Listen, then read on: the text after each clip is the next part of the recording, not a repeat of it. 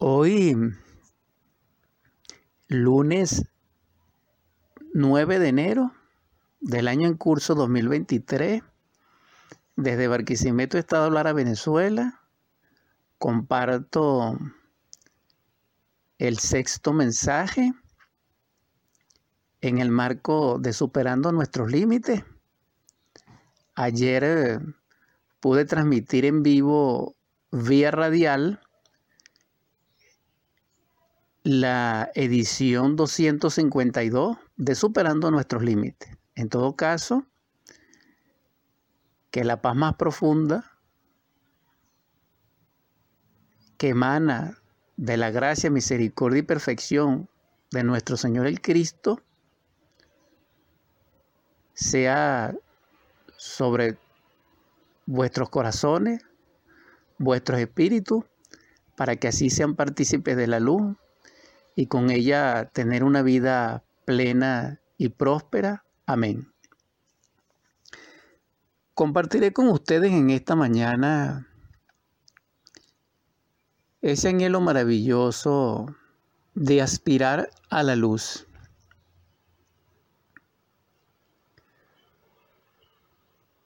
Ciertamente, a la luz de la filosofía, de la ciencia pura, de la psicología crística, a la luz de la gnosis, conciencia y luz son idénticos. En otras palabras, donde hay luz, hay conciencia.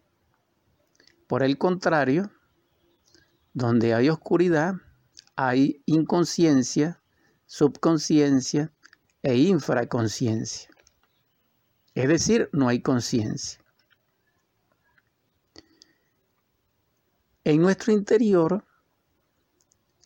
la conciencia es igual a luz. Hay muchas áreas de nosotros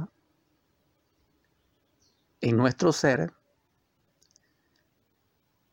que se encuentran en oscuridad.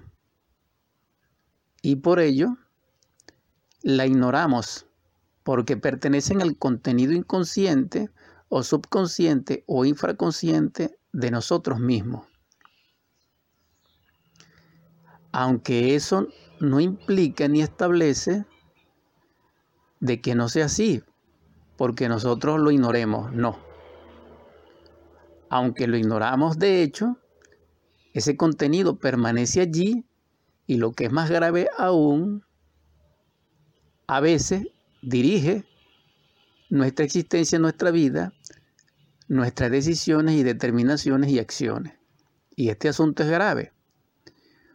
Por eso somos máquinas humanas, por eso respondemos a un programa psicobiológico establecido por el yo dentro de nosotros.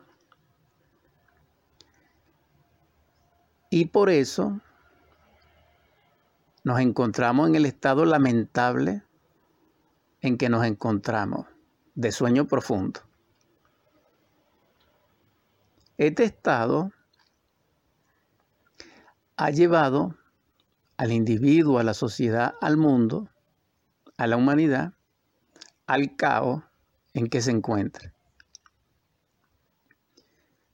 Y ya nos encontramos, para recordarlo, en el final del final de la raza aria, muy específicamente en el final del final del Kali Yuga de la raza aria.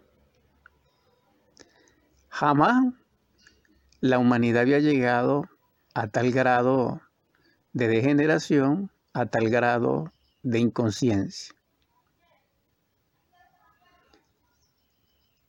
Al llegar a este punto de este compartir, consideramos que el núcleo, la causa causorum, de toda esta tragedia se encuentra en el yo, en el ego, que cada uno lleva en su interior y que lo lleva porque lo ha creado a sí mismo. Cuando creamos ese yo, ese ego, cuando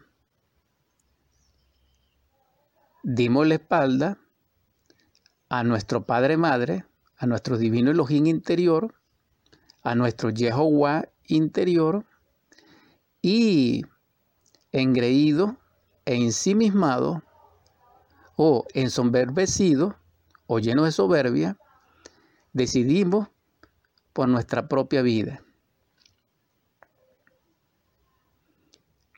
A partir de ese momento, nosotros nos afirmamos en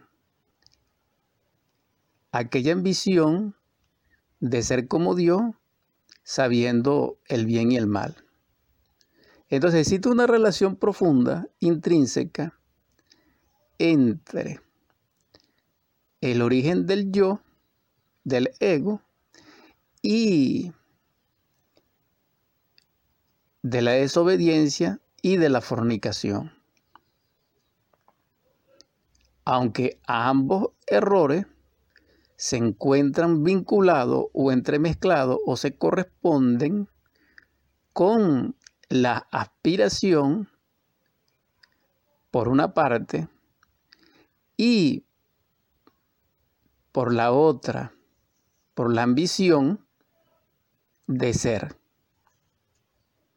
independiente. Entonces aquí aparece la insurrección mística, aquí aparece la rebelión, aquí aparece como resultado la desobediencia.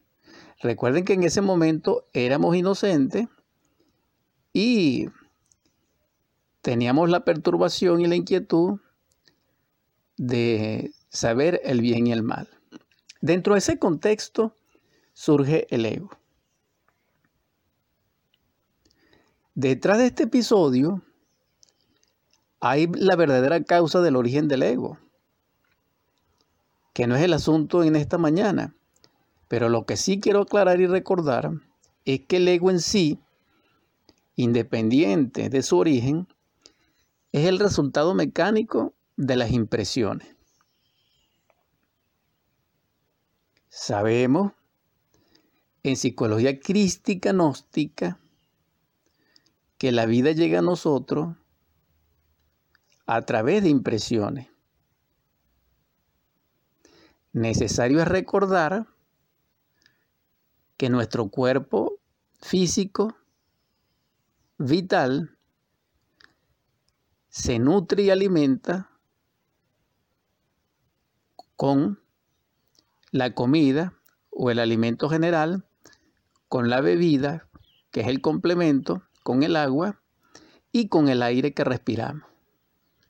Sin embargo, hay un tercer alimento, el más importante, que son las impresiones. Las impresiones no solamente contienen en sí como propiedad la vida que llega a nosotros, sino que como imagen, sino que también contiene la energía que se llaman hidrógeno. Entonces, la manifestación de nutrición que contienen las impresiones para nosotros son diversas y múltiples, pero básicamente vamos a mencionar la que porta la imagen, es decir, el prototipo de la vida, y la que porta en el sentido causal, me refiero, para expresarla en procesos vitales o en acciones psicofisiológicas y en sí los hidrógenos, que es la energía en potencia. Entonces vemos que tenemos aquí una polaridad dual entre energía representada con los hidrógenos y dijéramos la imagen que porta implícitamente la forma, la configuración o el contexto y el almacén o estuche, que es el contenedor de ese hidrógeno.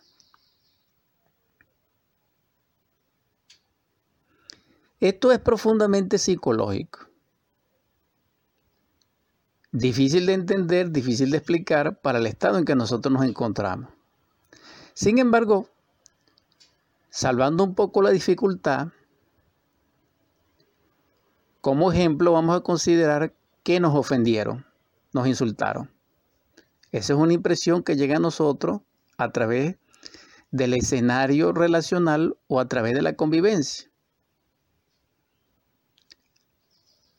Si alguien nos ofende, nos insulta, nosotros quedamos heridos, ya sea en el orgullo, ya sea en el amor propio, etcétera. Pero se produce una herida y una reacción, dijéramos, nerviosa, patológica y mucho más profundamente una reacción endocrina.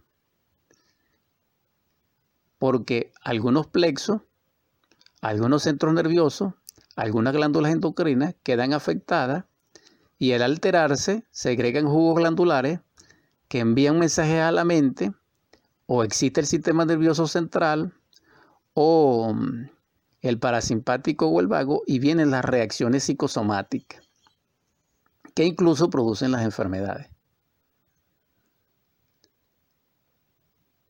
En este caso fue una impresión que llegó a nosotros, una impresión de ofensa. Pero nosotros vivimos